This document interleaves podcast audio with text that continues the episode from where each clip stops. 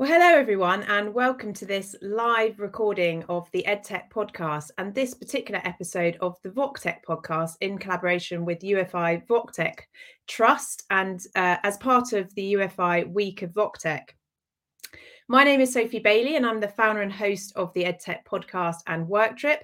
And in this particular recording, we're going to be looking at supporting hidden learner communities through human centered design. Um, a few thank yous before we start. So, thank you, um, obviously, to all of our guests who we'll meet in a moment. Thank you to UFI for hosting this as part of their week of VocTech. And thank you to you if you're listening live today uh, or back on demand, either on the podcast feed or on the UFI uh, YouTube channel.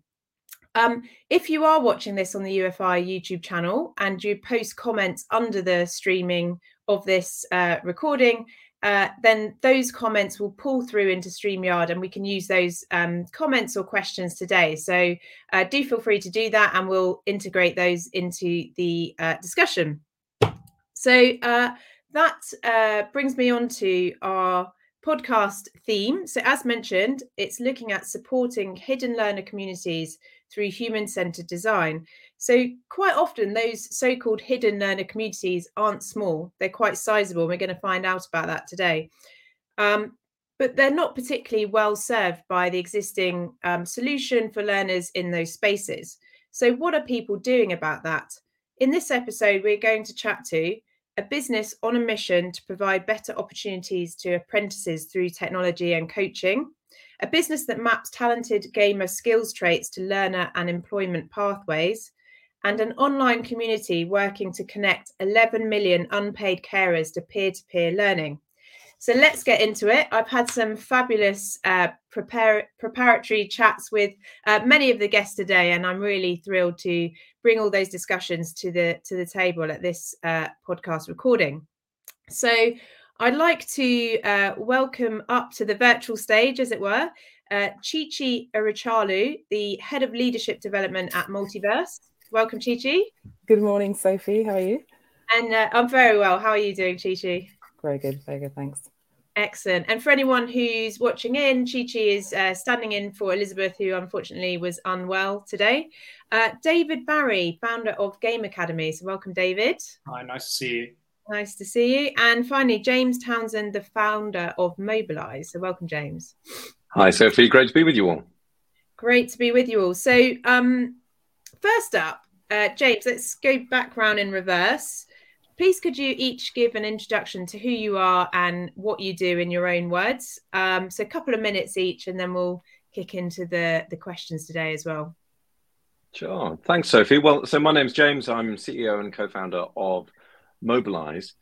But I guess my, my more important role is as son to my mum, and uh, my mum happens to have MS, and that means that, like 11 million other people in the UK, I have what's called an unpaid carer role. I'm looking after a fam- family member, fa- uh, friend, or neighbor.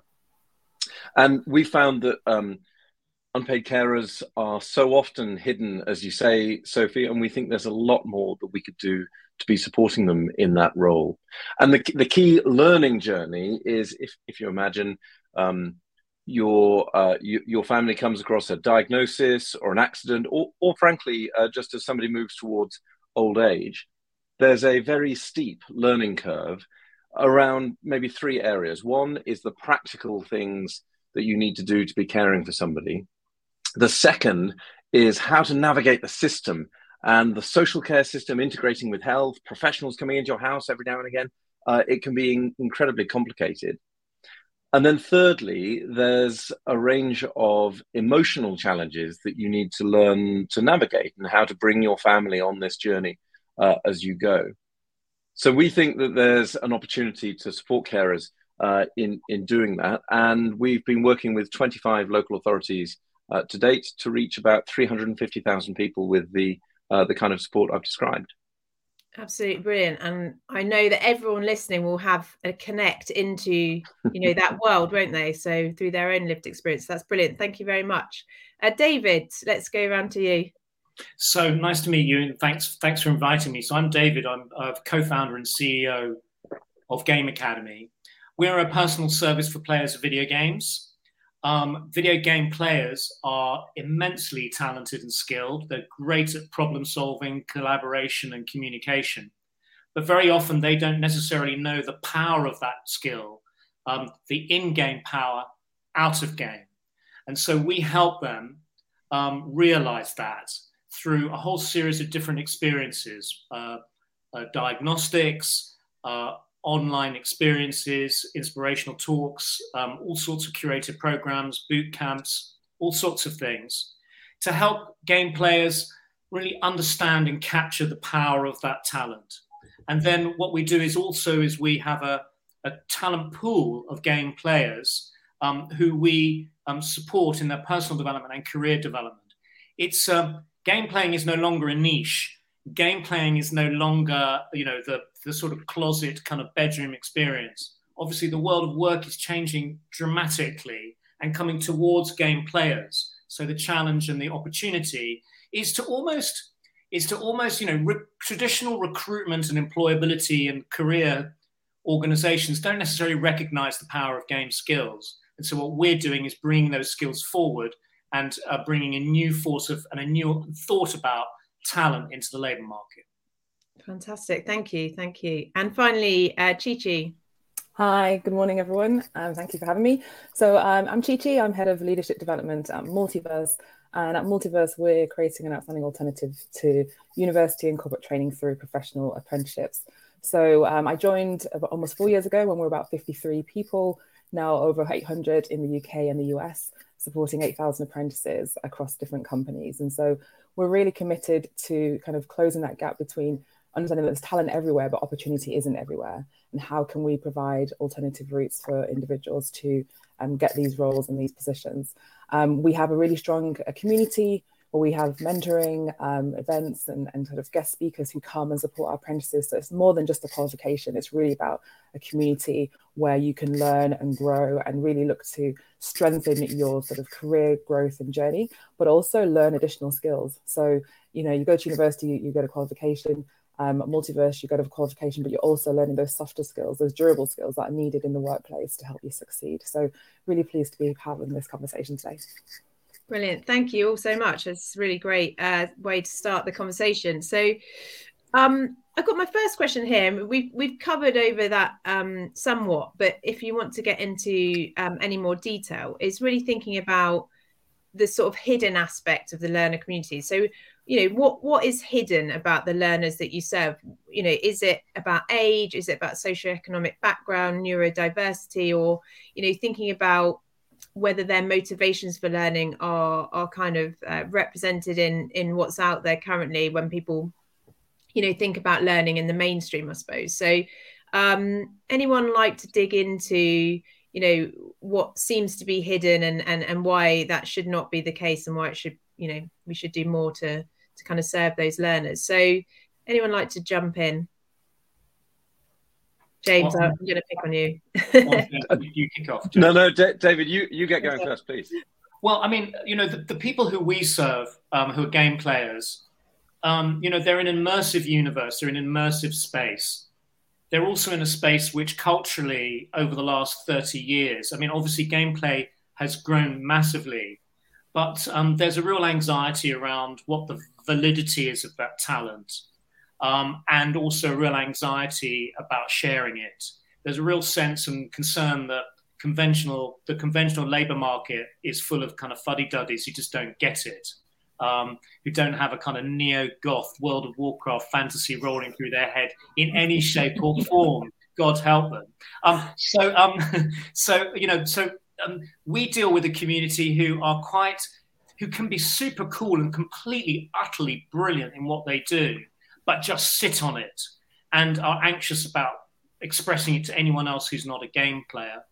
Um, there's also, you know, there's a concentration of people with neurodiverse conditions, um, and um, you know, there's there's there's a sense, but then you know, game players generally are digital first, digital friendly, um, but that's hidden. It's there in the game. It's there for their mates. It's there for the people who you might love and nurture and bring forward in a game like League of Legends. Um, but it just doesn't really, you know, it's it's it's hard to manifest it out of game.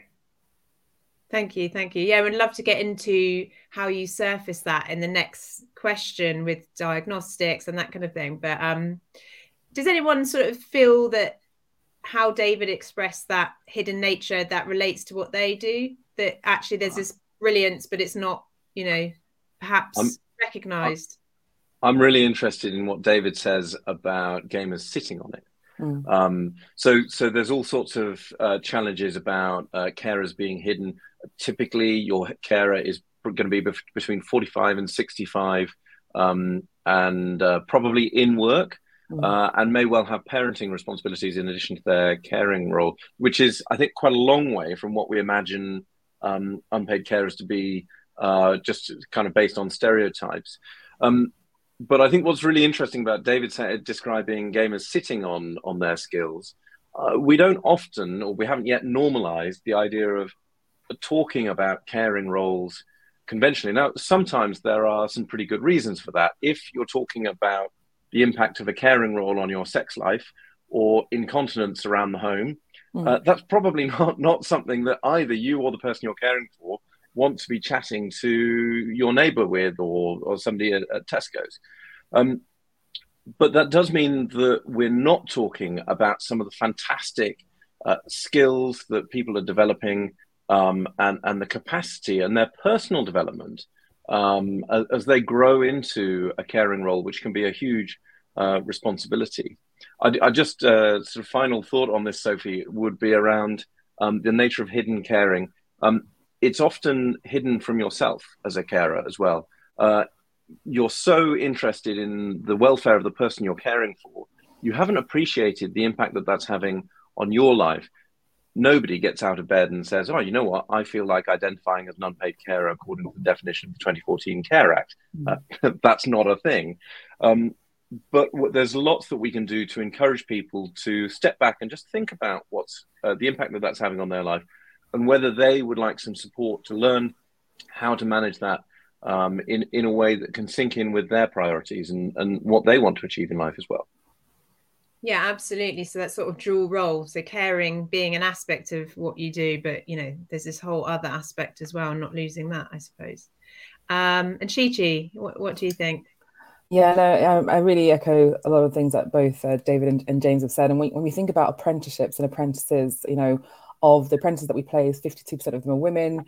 Um, you know, a third of them, 23% Asian, 20, 21% Black. And we think about sort of neurodiversity as well.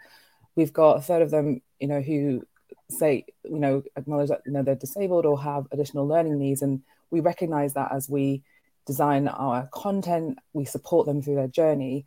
And also, if you have conversations with apprentices, they'll often tell you, like, this apprenticeship has, has changed my life um, it's it's given me empowerment. It's helped me to learn life skills. It's helped me to you know you know get a home and um, you know get, get myself uh, you know on that path of life sort of thing. And that's been really really impactful. And when we look at how we support individuals. Um, and look at apprenticeships and, and, the impact that they have in organizations as well. Traditionally, when you talk about apprenticeships, people think, oh, it's construction, it's it's it's those sort of more traditional roles. But there's been such a growth in companies seeing the value of apprenticeships and hiring individuals who have so much resilience, so much grit, um, highly intelligent, um, but they've just chosen to take a different path and actually seen that impact in their organizations as well. So, yeah, they are a group of people, I call them like a hidden army.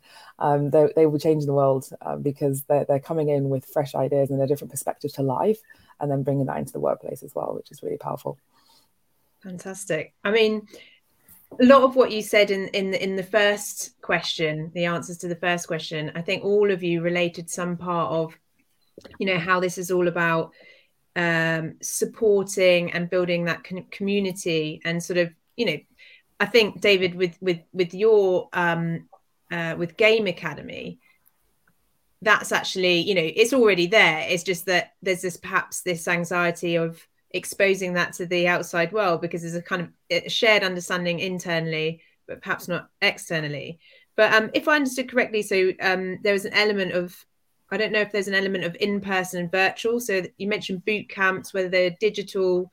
But anyway, the the, the, the point being, what I'd love to know is um, you know we know how important it is to build confidence and peer support for learners to reach their true potential and keep going so there's that aspect and and chi chi your role previously in the in the coaching capacity so really bolstering that um, confidence and the mm. fact that that learner um, does have the right to be there to learn to grow to to kind of bring what they have to offer to the world so, what I'd love to share with our learners is, um, with our listeners even, is how is this factored into your various offers? So, how do you weave in not just the technology, but recognizing that that confidence and peer-to-peer aspects really important to the success ultimately of your learners? Yeah, I mean, so at Multiverse, all of our apprentices have a coach who works with them throughout the duration of the program.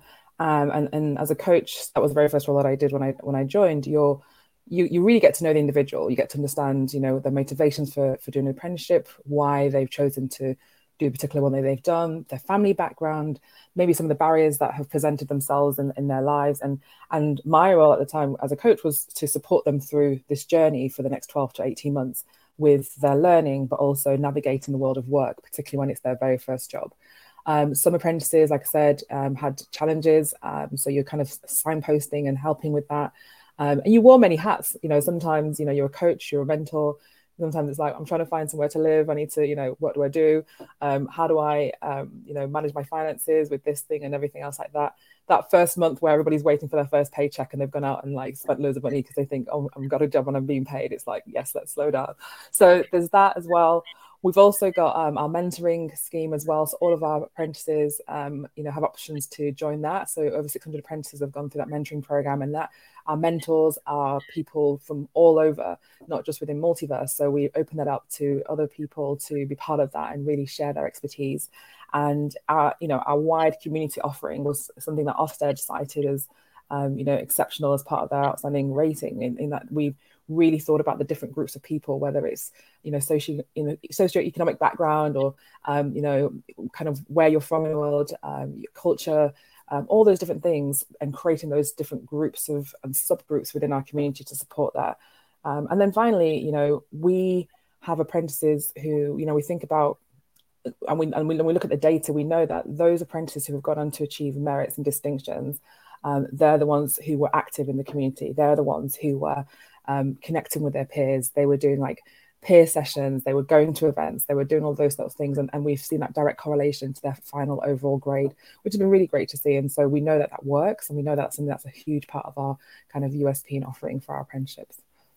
That's really fascinating. And just before I move on to David and James, so how do you how do you sort of scale that because obviously that that the attention to detail there is amazing so then how do you is it sort of cohort based do you how do you scale it yeah, so I mean, with coaching, um, so we've got different programs that have different models. So either one-to-one coaching, which tends to be for sort of our career starters, um, and we've also got group coaching models as well. Everybody has access to a coach. Um, and then in the community, the way that's scaled is that a lot of our content is we run, you know, live sessions, we record things, we've got a platform that they can go on and connect with each other. And also we leverage the community. So we allow them to also um, share their expertise and share their knowledge, which is really great for them in terms of building their confidence, helping them to, you know, cons- consolidate and solidify the things that they're learning and helping them to reach and grow their network as well. So yeah, that's, that, that's it's something that we constantly think about and how can we leverage technology to kind of help some of those aspects so that we can really protect that coach aspect, which is a big part of what makes what we do really work well. Fantastic. James, are you hearing anything that sort of resonates with your work as well? Yeah, really interesting that the, the word coaching has come up um, uh, so much. And uh, our big thing is scale with 11 million people. We, we want to make uh, this scale as scalable as possible. So, in addition to the uh, direct coaching uh, that we we can provide. Um, we're also looking at how we can introduce coaching techniques into some of the content that's available, so that carers at two o'clock in the morning, uh, when they might be scrolling through uh, a resource on on whatever um, uh, element of caring it is, can actually be encouraged to take a moment to to step back and think about what it is that they're looking to get out of this, um, and and how they can take control as well. In addition to coaching, though, there's there's a um, there's a slightly more old fashioned uh, concept that we've done a lot of thinking around, which is transactional analysis. And so often, um, in a health and care setting, when you're struggling with something, you end up with a person in a uniform with a qualification telling you what to do and uh, it can very it can be very easily for for us to slip into a parent child relationship there now the challenge with that is that with a parent child relationship you might be exchanging the information but it, it can be very hard to receive it in a in a, and, and actually act on the recommendation that's been given. What we found is much more effective is to to hear from another carer who's been in the same position and somebody say well hey you know what? I totally hear you. I've been there myself. And hey I, this might not work for you but this is what i did. And this is this is what i learned from it uh, and be- because i think when you're in a really high stress situation you're not necessarily looking for somebody with a uniform and a qualification. You're looking for someone who's been on their knees and they've they've got the poo out of the carpet. They've known what it's like to be up all night because somebody you're looking after needs to go to the loo or you know whatever it might be. There's that sort of empathetic importance which comes from a community and is so important. Thank you. Thank you james. And and david what about uh with the gamers you know what's the sense of uh, role models or peer-to-peer what, what do you see within game academy well, for a post punk like me, it's weird to use the following expression, but I'll, I'll share it. I've never shared it before. Can't wait for this, Jim. I'll, I'll, forgive, I'll, I'll apologize first, then say it. I think the reality is, is why no, that we approach what we do, we think of things as like an empowerment circle.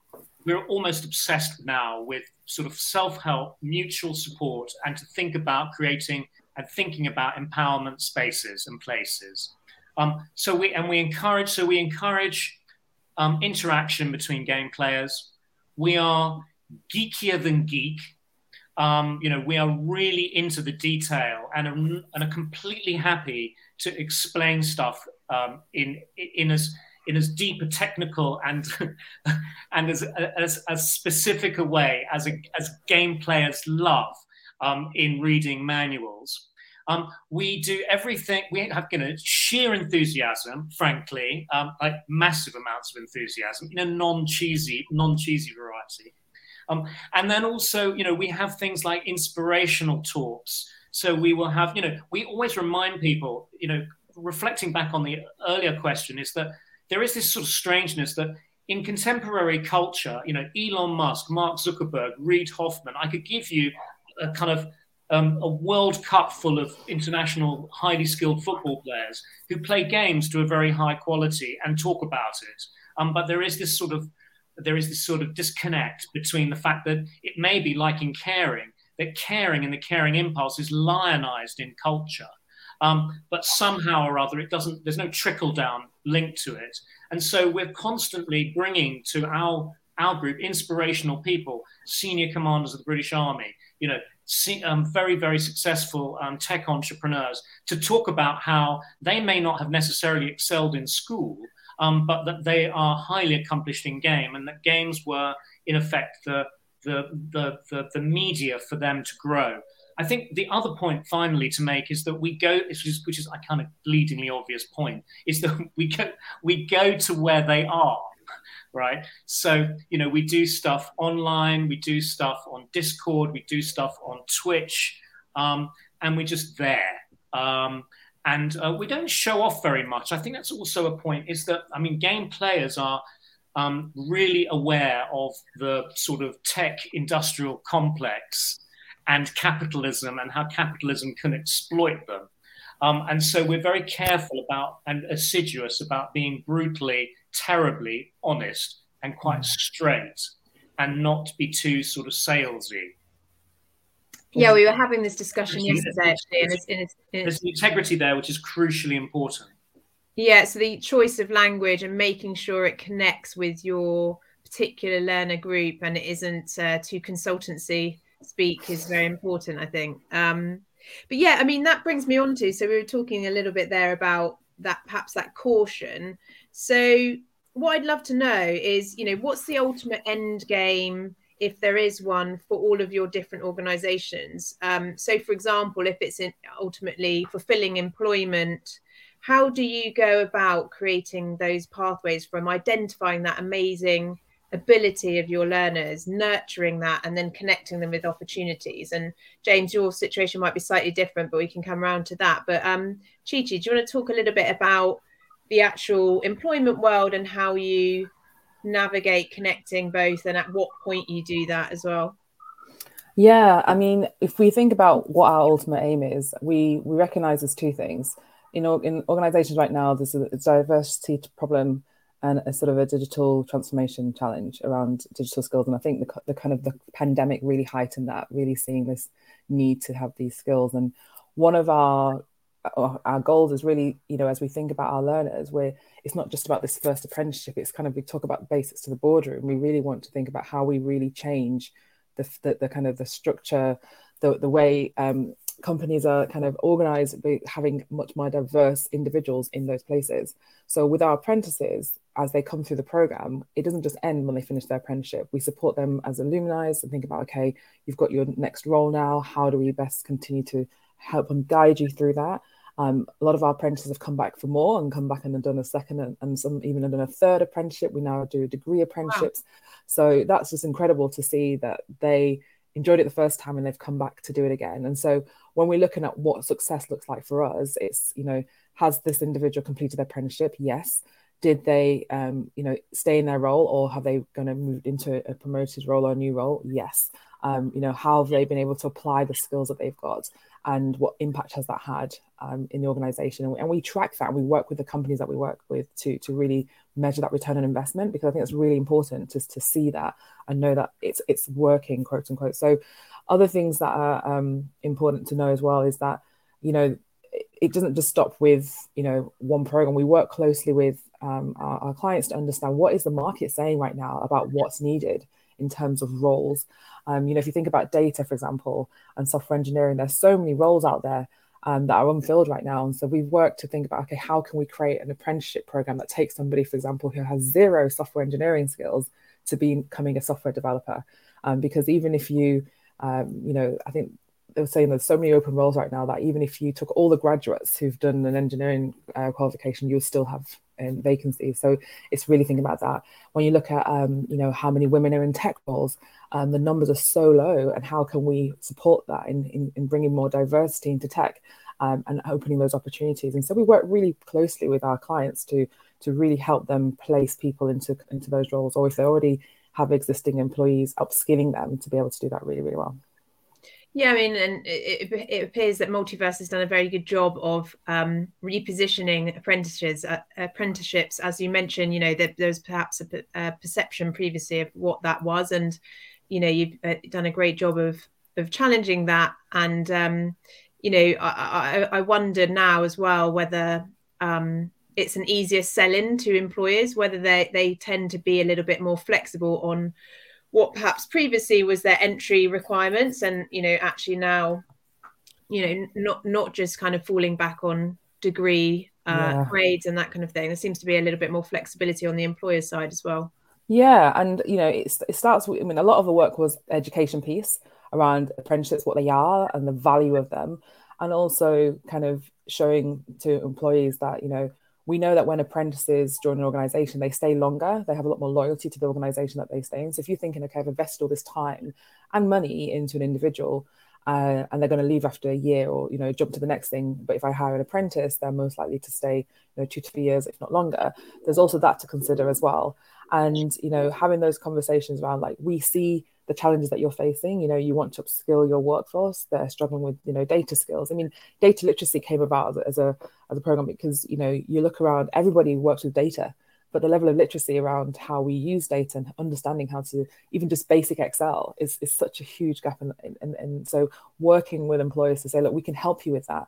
And at the same time, you know, your uh, employees are being upskilled, um, they're learning these new skills, but this will also in turn support you and where you're going with that. So it's a con- continuous conversation. And, and, yes, I, I think particularly when we moved and launched in the US, you know, our very first uh, client was Google, which was a big testament to, to show how much the face of, you know, apprenticeships are changing and, and the stamp of approval that they believe that, yes, we're the right provider and an organization to partner with to help do that there as well. So yeah, it's an ongoing conversation, but one the tide is definitely turning.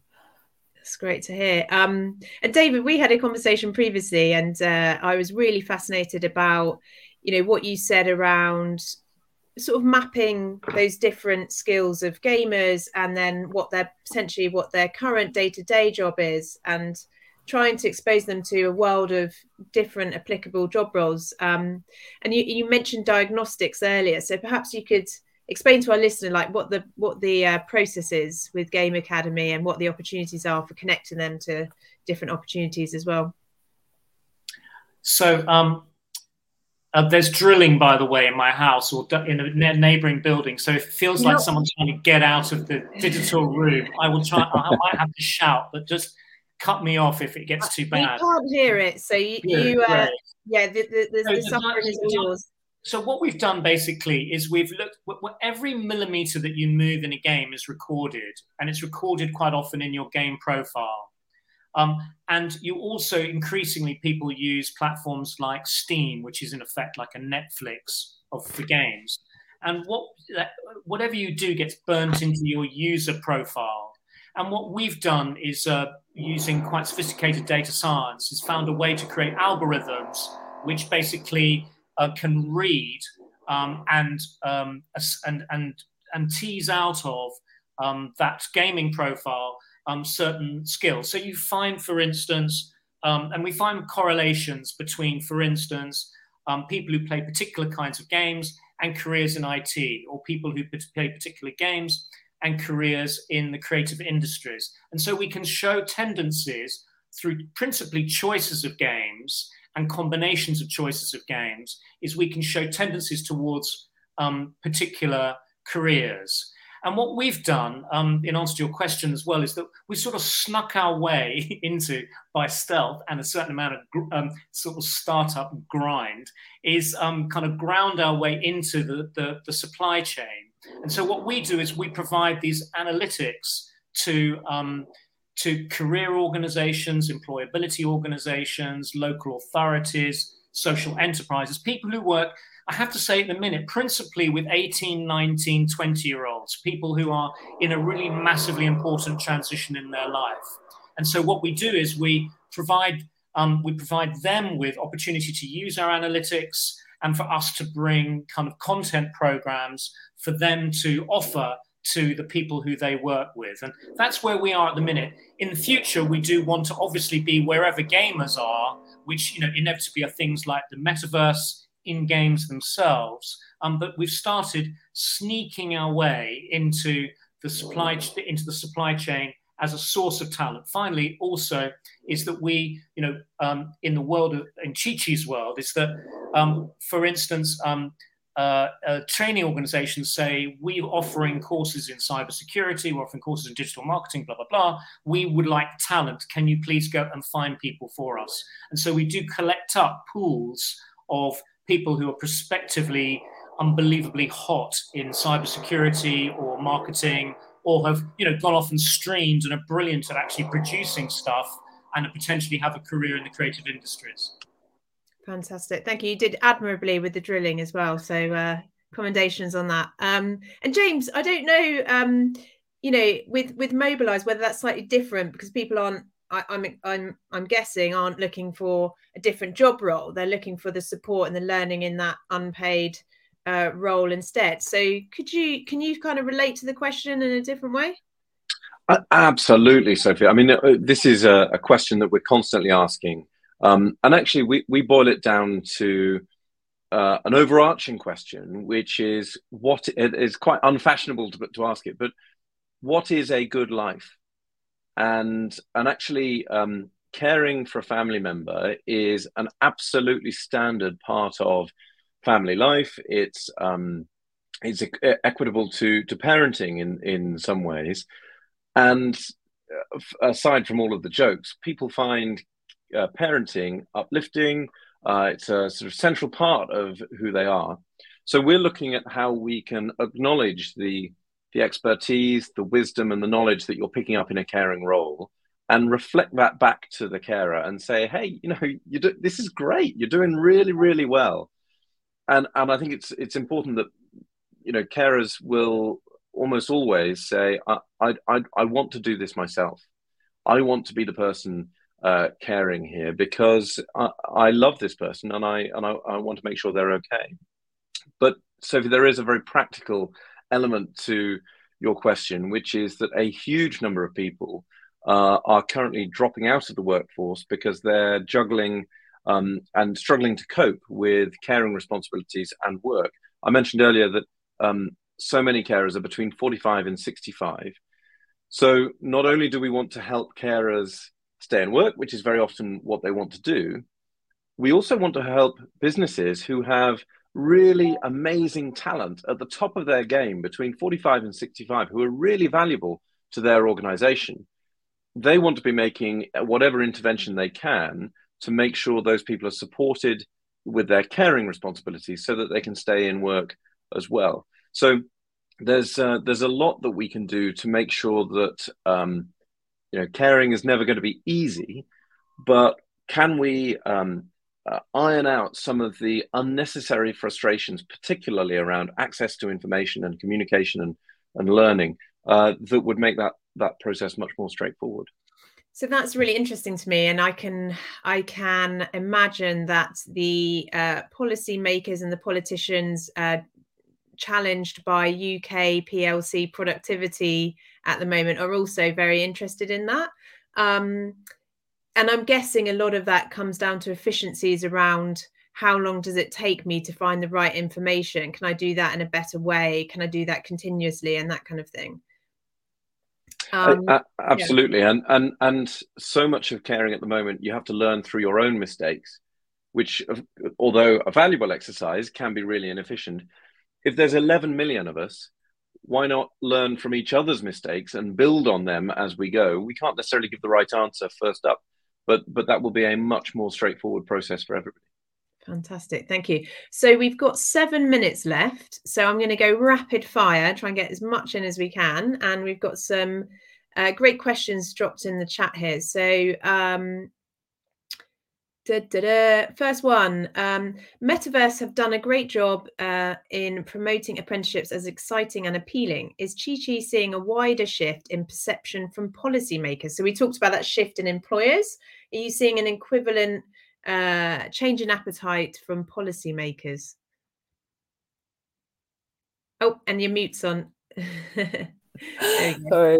Yeah, and I was, I was it's actually interesting because apprenticeships have always been quite popular across the political spectrum, um, but we are seeing that perception change. And you know, policymakers are, are kind of recognizing that they do hold the same prestige as, say, university degree and, and even the same rigor. So, you know, being able to award degrees, we can now do, you know, multiverse degrees. And so you, when you have a degree from university and a multiverse degree, they're, they're, both degrees. Um, uh, but the difference is as an applied degree, you've had those three years learning on the job as well. Um, so you've been given back and having that value back to the organization from day one. Um, so yeah, we, we are seeing that um, and, and that perception shift as well.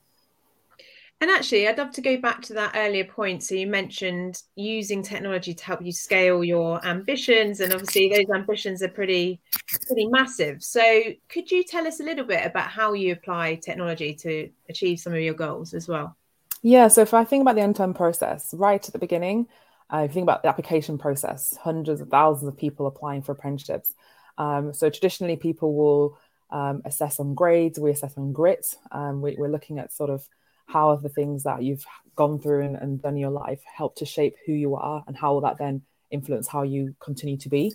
So we have built a platform which um, assesses that quite well. Um, and one of the things that we're we're doing with that is looking to see and using data to understand okay what are the things that we can start to see in candidates um, that will show us that they will be successful in an apprenticeship um, and that's one way we, we look to scale that um, with our technology. And then obviously using technology with our with our learning, um, with our community and the platform. So similar to what James was saying about giving people sort of that empowerment to get the information they need in, in real time. So yes, you've got your your sessions and your coaching and all that sort of thing, but having resources and things that people can access when they need it is really really key. Um, but the big part of you know being multiverse uh, as, as the institution, so to speak, is really about kind of the front end and how we're, we're managing our application process and bringing people in and being able to to tell as an organization that yes, this is the kind of how we can assess a candidate and how we can um, demonstrate that this person will be successful on, on this particular program. Fantastic, thank you. Um, David, one for you. Uh, what inspired David to explore the skills gained through games? So, what was the inspiration behind this whole endeavor? Well, two things really. The first is if you look at the world of work and you look at what the skills are which are valued, um, and then you look at the skills of game players, you see an immense connection between the two. Um, you know, we live in a world where people exist in a virtual world, they socialize in a virtual world. We've created all these apps to enable people to sort of belong and belong and become something, something and achieve something within a, within a virtual world. So it seems like a no-brainer uh, to to uh, to see uh, to, uh, no-brainer for us to see one and the other. Um, the, the other thing as well is purely just experience of meeting people, frankly. I mean, when you meet, kind of as I've done, shed loads of plumbers who play football manager to an immensely high degree. Uh, and also you meet, you know, I met shed loads of of um, assistant managers of, um, of grocery stores who walk towards the problem rather than walk away. So head office, you know, messes up and sort of sends a ridiculous, mm-hmm. ridiculous order from the warehouse to the to the store, most people run for the emergency exits. They don't want to have anything to do with it. Oh, is that the time I need to go home? There is a slight tendency, if not a big tendency, of the game player to walk towards the problem. and for me, that is like beyond exciting and beyond insp- inspiring. Um, because then you really see that there's a connection which is and, and, something which is kind of latent so so yeah it's those two things one is the sort of you know, the sort of looking at the analysis and where the world's going, blah blah, and where where we're going to find people. Where's the source of future digital skills? And the second is just the testament of just meeting the most remarkable people. Brilliant. I love that. I love that. Um, so we've got three minutes. I think it would be fabulous if you can all spend about a minute just if you'd like to share with our listeners one thing that really moves you or inspires your way of working with you know whether it's Mobilise game academy or multiverse or your own kind of individual contributions but anything you'd like to share so is that a project person book podcast anything else that helps shape your way of thinking in this space uh, james let's go to you first Oh, thank you. Well, hey, Sophie, I'm I'm a teacher um, at heart. I, I trained as a maths teacher back in the day, and um, so I love hitting revenue targets and growth of the company, but the thing that really gets me going is seeing people thrive. And the number of instances that I can think of where somebody's come to us really stressed at kind of the last gasp and they're just desperate to know what to do.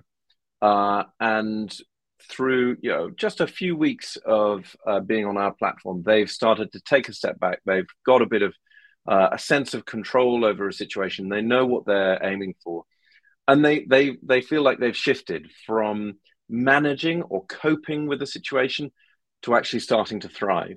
And uh, I, I, think um, for me personally, but I know also anybody who works for Mobilise, um, that is the thing that gets us out of bed every day, and it's a real privilege uh, to see it on such a regular basis. Yeah, and if if I could have uh, handed Mobilise uh, the an account of Mobilise to my mum a couple of years back, that would have been fabulous. So I'm, I'm sure everyone can totally connect connect into that. So thank you, thank you. Um, David. How about yourself? Oh, you're on mute. Don't worry, it's uh, it must be a design flaw. There, surely we'll automate it in a year. well, I managed to sort of uh, kill the drilling. Um, yeah. But, but, you know, now not on me. I mean, I, for me, it was frankly just one. In the end, actually, it's one conversation I had with a carer who was is mad for, from the northeast, who's like 24, um, who's mad for Animal Crossing, a game called Animal Crossing, which is a gorgeous, amazing game. And it was when she, I found her. I don't know how I found her. Anyway, I found her, and then she was talking to me about how between clients, James, you should probably put your fingers in your ears for this is that between supporting clients in her car, she would like she would live stream Animal Crossing, and for me that was just a like brilliant. I mean, my deep background, I made television for like 20 years, making directing programs and producing and all that. But but the critical bit is also that so I, we gave her our like analytics and said, okay, look, look, just just do this, right? And then so she came back and she scored high for entrepreneurship. Um, and I we we chatted about it afterwards. She said she said I score high for entrepreneurship. I'm not an entrepreneur. The software is telling me I'm I'm an entrepreneur. I'm not. And I said, well, what the hell? I didn't quite say it in as clean as fashion as that. I said, what the hell are you doing in between clients? You're streaming you know, my background, I made films from when I was about like 10 years old, and I made lots and lots and lots and lots of films and then ended up making television. Is that she is a creative entrepreneur. She's the basic creative entrepreneur. She's market, she's streaming, she's marketing, she's making videos, she's doing this. Thing. She she's got an itch which she cannot help scratch, and that is, and I, I and I gave her. I didn't do it in such a kind of you know um, patronizing way. But I sort of said, you know, this is this you are a creative entrepreneur. And we went through it and she went, Well, well, yeah. And she said rather grudgingly, but she went, Yeah, I guess I am. And that for me is the was the, is the moment. And which makes it all worthwhile and which actually just drives it all forward is, is to be able to reveal to people their hidden talent and to be able to reveal to them that there is a miracle in their life and it's at the center of their life. And actually, you know, it's what what is their life. Um, but they just don't necessarily have an opportunity to reflect upon it or see it in that way. So it's a different lens. Um, and that's the way in which, obviously, if, if we're all mutually um, intent on social mobilization, on supporting people to express themselves and realize what they want to realize, is that it's these sorts of little interventions or particular lenses, which, you know, giving people lenses to, to, to see their life in a different way, which, you know, really is motivating. Thank you. Mm. Thank you, David. And finally, Chichi. Yeah, I completely resonate with that, David. You know, there's so many apprentice stories I could share with you. Uh, you know, there's ones that come to mind of a guy who had a stammer or has a stammer, um, but didn't use that as a kind of way to, to restrict or kind of limit what he's capable of achieving. He's gone and, and created a podcast, he's won awards, he's done a TED talk. Um, there's another apprentice who um, was an apprentice even at Multiverse again has gone on to do great things as well. And just you know they sharing their stories is so inspiring. And, and when i see apprentices that i even kind of worked with personally you know doing an apprenticeship do another one um, you know you know the background that they had you know the challenges that they were facing excuse me whilst they were doing that to successfully complete that get a new job and do all of that is just so empowering so for me there's just so many things um, that make us getting up every day to do the work we do really really exciting we know we're changing lives and and the, the final example, two apprentices who sent a picture. In fact, they posted it on Instagram of like, if this is what apprenticeships can do, then everyone should do apprenticeships. And they were both stood in front of their houses that they had bought. Um, wow. So these are like 20 year olds who have been apprenticeships and they had been saving and doing everything and then they bought properties. And so it was just, it was just lovely to see and just to know that we've all been part of that journey. So the, the, the opportunities are endless for, for what we can do. So apprenticeships are, are fantastic. Well, I have to say, after you know seven years of doing the EdTech podcast, that's probably you know three organisations where I feel like, wow, what a huge difference uh, vocational learning technology and you know entrepreneurship has made. So uh, thank you all for sharing your stories. It's been really amazing and yeah, quite inspirational to listen into. So thank you so much. Um, we're now at the end of time, so we uh, yeah, we, it's time to say goodbye. So thank you everyone for listening in. Um, if you're watching live, then do go and check out the rest of the week of VocTech events that are happening um, this week. And if you're listening back, then um, I will be editing this. I mean, you won't hear this bit, so that it's kind of irrelevant. But if anyone else listening in, I'll, I'll get this edited and turned around by the end of the week and out, and um, you'll you'll hear this on the EdTech podcast feed next week. We have lots of um, lovely, uh, generous comments. So thank you. What an amazing panel and uh, really uh, love the brutal honesty. I love it. Integrity is important. So, yeah, thank you again to all of our amazing guests and uh, see you next time. Okay, bye-bye. Thank you.